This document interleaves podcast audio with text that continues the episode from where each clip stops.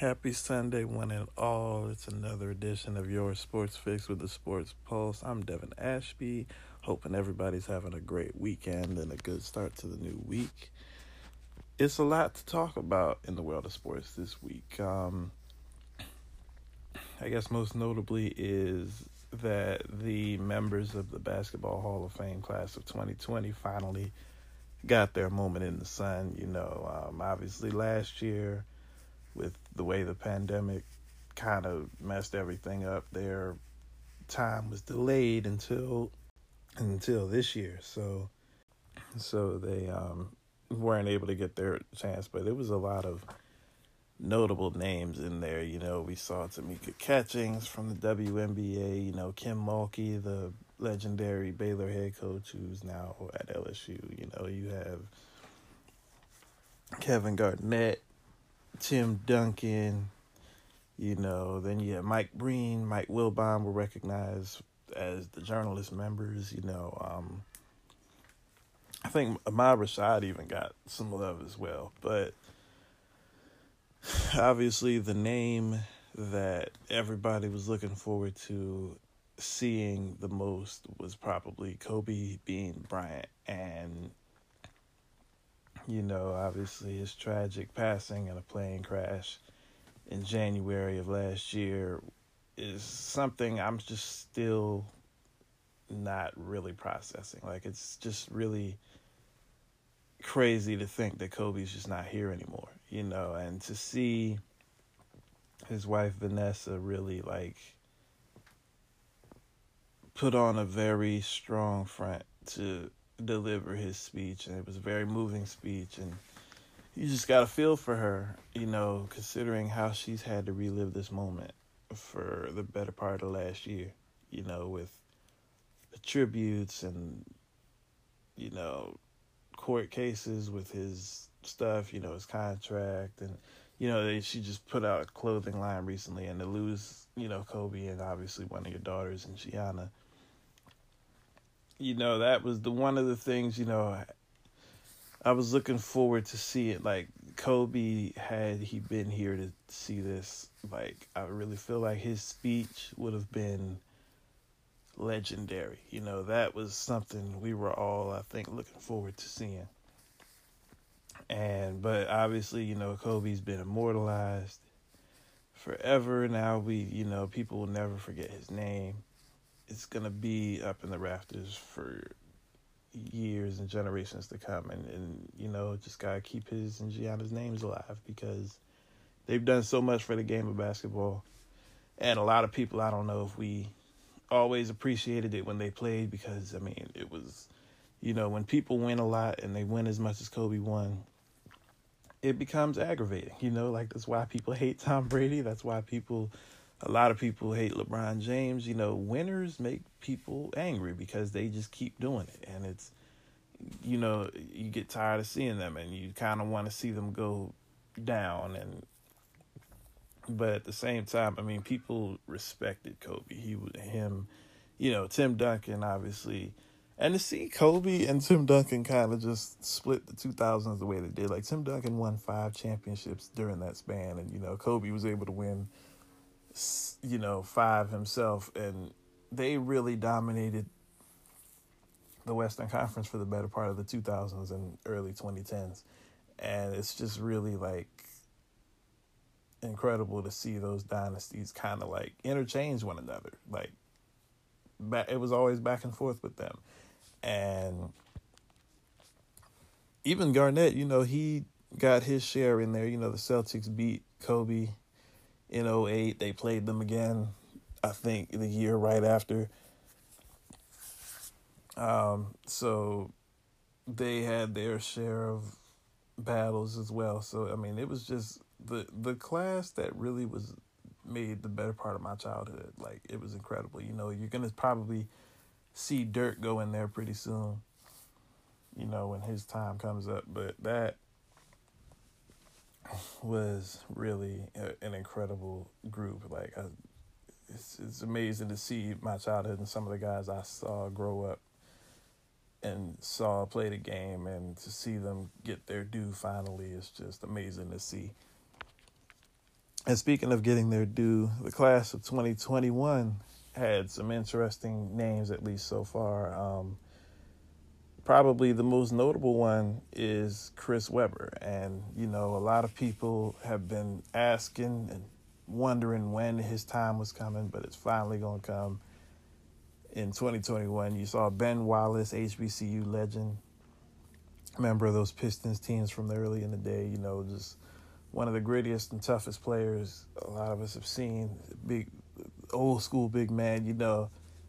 And a lot of people remember him for the Malice in the Palace and how, you know, he kind of started it, pushing Ron Artest, and then it just kind of spilled over from there. But dude was a really good player. I didn't necessarily think he'd get in the Hall of Fame, but it's a shout out and a testament to him, you know, from played at Virginia State when he was younger and did some things. But to see Chris Webber get in, you know, but he's always kind of had controversy follow him. You know, you remember his Fab Five days and how that ended, you know, with the allegations and the sanctions that were laid on Michigan and then lying to juries and stuff. I mean, it just was a lot with him.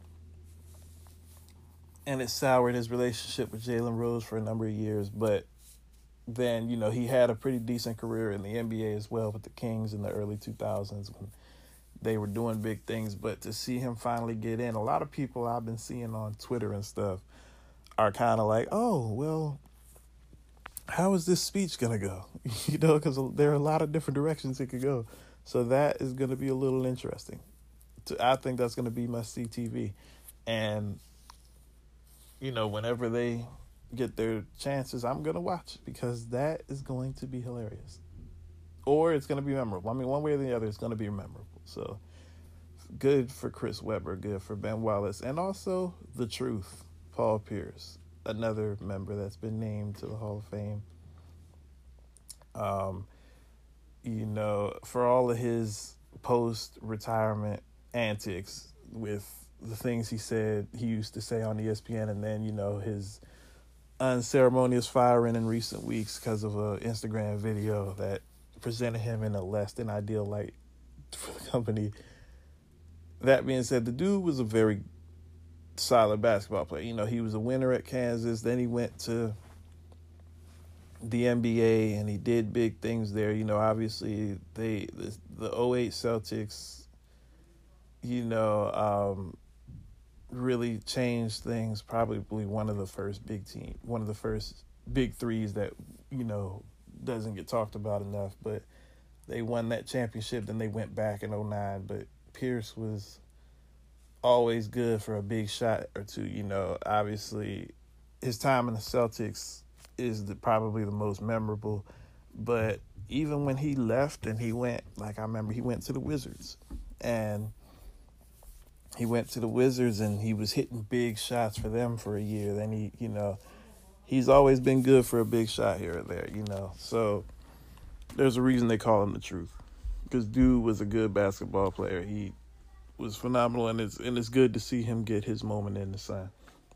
and to get his flowers, you know, because at times I feel like, especially this newer generation, we kind of tend to clown him a lot on social media, but dude was a good basketball player. Played on some really good teams, and, you know, and in, in a lot of them early years, he would be getting the better of LeBron in, in those playoff matchups in the early years when LeBron was still with Cleveland. Kind of part of the reason he ended up leaving, he went to Miami, and then that's kind of when he started to get back at him. And then it was a much different situation, like, from Miami on. So, but yeah, you know, shout out to Paul Pierce as well. And shout out to all the members, and I'm not sure who the other ones are just yet. I think they've named them, but shout out to everybody that's getting recognition. But elsewhere, from legends of the past to legends of the present, probably in terms of a guy who probably will one day go to the Hall Basketball Hall of Fame, regardless of, I don't know if he'll ever win a ring or not, but a guy who I think will go there one day, Russell Westbrook. I mean, what else can you say about this dude? You know, he gets a lot of um, flack for a lot of things, understandably. You know, he does some questionable things on the court. He's made questionable decisions over the course his career, and at times is a very erratic shooter. But if it comes down to just pure talent and athleticism and just grit, Russell Westbrook goes is one of the just most unique talents to ever step foot on an N B A basketball court. You know, like, the dude gives his all night in and night out. And even at times, you know, he can live with some of the bad decisions he can make. And but he's always, you can't say he doesn't give it his all. You can't say that he isn't a unique talent. The dude is a special player. You know, he said he broke Oscar Roberts, Oscar Robertson's record for triple doubles, you know, with one hundred eighty-two all time. And obviously he broke the Wizards record. And now, most importantly, the Wizards are in a position to, they've clinched the spot in the play-in tournament to get a chance to go to the playoffs. And after what was just an awful start to the season, and granted, they're still under five hundred and they're not exactly like world beaters per se, but they're really hot right now. And Westbrook himself has really been with exactly what I a lot of people expected him to be, even though it took him a minute because he was playing in the beginning of the year with injuries. But he is the spark that this team so badly needed. You know, they've made some pieces, but at the same time, you still see issues. Like, I think Scott Brooks has to go. I don't care what happens in the postseason. Scott Brooks cannot be the head coach of this team next year. I mean, unfortunately, I think he will come back just because he has a bout of confidence from Westbrook, but this dude cannot be the coach. He he he just makes too many bonehead decisions at the worst possible time, and he's been here far too long as it is anyway. Like, he just has to go. But that being said, it's not a talk about Scott Brooks. It's the players themselves. Brooks, I mean, uh, Beal and Westbrook and, you know, this guy Daniel Gafford, who they got from Chicago, who's really provided a spark for them, kind of a steal. Um, you know, Rui's finally starting to come around. Rui Hachimura, you know, when he's been healthy. Um, they they have some pieces. It's just a matter of getting that guy to lead them and also, you know, continuing to do things. But as far as the play-in, they have a chance to win that game. I don't know how much of a chance they really have to win a seven-game playoff series, but they can make it interesting regardless of who they end up playing.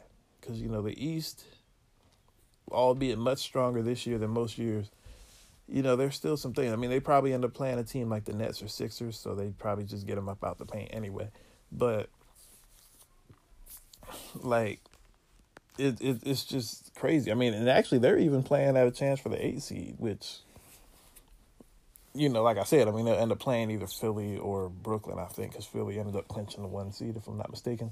So, yeah, I doubt they go very far in the playoffs anyway, but it's a testament to the regular season that they've had, considering how it started and the way that they've kind of rebounded and won all the games that they won. And Westbrook has just been on another planet, especially in the month of May. Like, it's it's a testament to him. But I think we really need to appreciate Russell Westbrook just a little bit more. Like, I understand he makes some questionable decisions at times. I understand, you know, he doesn't have the playoff hardware, but he's he's won an M V P. He's been to an N B A Finals, even though they didn't win it. He he's really been a strong leader on some of the other teams. People at times just kind of downplay his triple doubles and accuse him of stat padding and doing all these things. But it's really crazy to think that at least three of four of his seasons that he's been in the league, he has averaged a triple double. Like, it's unbelievable to think how many times he's done this. Like, he makes it look effortless now.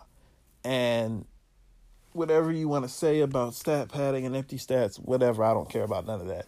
This dude, as a pure basketball player, is is incredible. Like, I mean, he's the dude. I just hope that we can appreciate him before it's too late, because we've seen too many times that, you know, guys don't get their flowers until either long after they're done playing, or unfortunately in guys like Kobe's case, you know, after they pass away. You know, so Like, you, we him, Kyrie Irving is another one. Like, more a little more so for his off-the-court stuff, but we hope you can appreciate we can appreciate guys like this while we can, you know, because they're getting up there age-wise, and, you know, one day they're not going to be in this league anymore, and it it just, you know, you hope that we can appreciate and appreciate greatness while we're watching it. And that's all I got to say on that. You know, but it's kind of the things. But, you know, I guess that is what it is, right? But elsewhere, you know, um, W N B A has started, you know, in the summer, the W N B A started um, their play. And first week, we've already seen some fireworks. Um A couple of game-winning shots, actually. You know, Sabrina Ionescu, the number one pick in the draft last year, you know, had an injury, was able to come back from it. She hits a game-winner in her first game with the Liberty. You know, she has a very bright future ahead of her, I think. You know, the W N B A is continuing to grow, but I just really hope that they can expand. I mean, they only have twelve teams. You know, there are a lot of, there are very few roster spots. You know, we saw Lexi Brown get cut. They don't have a G League like the N B A has, so, like, there isn't a lot of room for development, like, unless you're going overseas, which is difficult for a lot of, you know, just things. But I hope they, exp- and then that's probably part of the reason we won't see the one and done rule go to women's basketball because of this, just because it's just not enough roster spots. It just simply isn't. It'd be too much talent being wasted. And so, I mean, you hope that the, they can grow enough that they can start considering expanding their league, and maybe they can get to twenty, twenty-five, maybe thirty teams like the N B A has if you, if you can grow enough. But it's so much talent there. You know, you have guys like Candace Parker, another one, just looking really good for her hometown, Chicago. Um, you know, Diana Taurasi, obviously. We don't need to speak. We don't need to speak too much if you haven't seen what she's done in D C. I mean, that woman is an incredible player. Sue Bird, you know, so many great players in that league that should get more respect and recognition, and you hope they do. And I think this W N B A season, and then obviously, besides just on the court, you see what they do off the court in the realms of social justice and things. You know, they've been very. They were some of the most vocal Black Lives Matter supporters. You know, it was long, even before Colin Kaepernick took a knee, it was the W N B A players who were, you know, would have press conferences and would be talking about police brutality and police shootings. Like, they have been about it and on it long, even before a lot of the male athletes in men's leagues were doing it, and they just haven't always got the love and recognition that the men's sports have. But we got to give them their flowers, too. You know, shout out to the W N B A. For sure. And shout out to the Washington Capitals for winning a thrilling overtime game over the Boston Bruins last night. You know, it was a back and forth game, but for them to win it, it just was great. Shout out to them. But I think some of the biggest news this week actually didn't happen on any basketball or football or any other court. It happened in the world of, so we obviously know coronavirus has, for the better part of the last year and a half, the last two years, has been an omni ever-present, like, thing in our lives, you know. Like, obviously, it ravaged the world of sports last year. A lot of leagues canceled, and then the ones that did play, a lot of them were playing without fans and, you know, condensed seasons, players going down with COVID, you know, just really kind of diluted the product, if you will. But this past week, the C D C guidelines, and they basically like, oh, you know, vaccinated people don't have to wear masks. Then you have all these states that are opening and lifting mandates completely and letting fans in one hundred percent. Let open, I mean, like, lifting restrictions on stuff. And now that means a lot of these stadiums are going to have fans next year. Like, state of Maryland in particular, you know, Governor Larry Hogan lifted mandates. So that means the Ravens, the Orioles, the Washington football team, and then D C did it, so that means for the Nationals as well, and Wizards, and, and all these, like, lifting all these mandates. You see New York's doing it. Texas did it a while ago. Georgia's done it. You saw Atlanta United had a full house to see, like, a um, last-minute goal last night, and it was just so great to see fans back, and we're going to kind of get, I don't know, it remains to be seen if they've done it too early. Hopefully, you know, numbers don't spike and that, you know, keep things down and people continue getting vaccinated. Cause, and even the vaccine, as the Yankees have found out this week, isn't necessarily guaranteed to eliminate the virus. I mean, the Yankees had eight vaccinated players test positive this week, which, you know, is kind of alarming if you think about it. But you just hope that things can stay under control, because obviously for those of us who work in and around sports, not having fans has just really, like, you can tell the difference. Like, granted, they did the best they could with pumping in crowd noise, but it just is not the same. It's not the same without fans, and to have fan reactions and to have fans being able to yell and cheer. I think the twenty twenty-one season, if they can get it back to normal and everybody can go in stadiums, is going to be one for the record books, especially because of, and like all the, like the rookies who had their rookie years taken, or like the freshman college football players who just kind of were robbed of those experiences, are going to finally get the full experience that they were missing a year ago. And I think it's going to, they're going to feed off of it, and it's going to be one of those seasons that we'll remember for a long time. And like whether, especially in the fall for like football and, you know, October baseball. So, you know, hopefully people can keep cases down. Hopefully vaccinations can continue. Everybody can stay safe, and we're going to have a great summer and, and, you know, fall, you know, so that's what that is. But we got to leave it at that. You know, we're going to wrap things up for this week. It's been another edition of Your Sports Fix with the Sports Pulse. I'm Devin Ashby, and we'll see you all next week.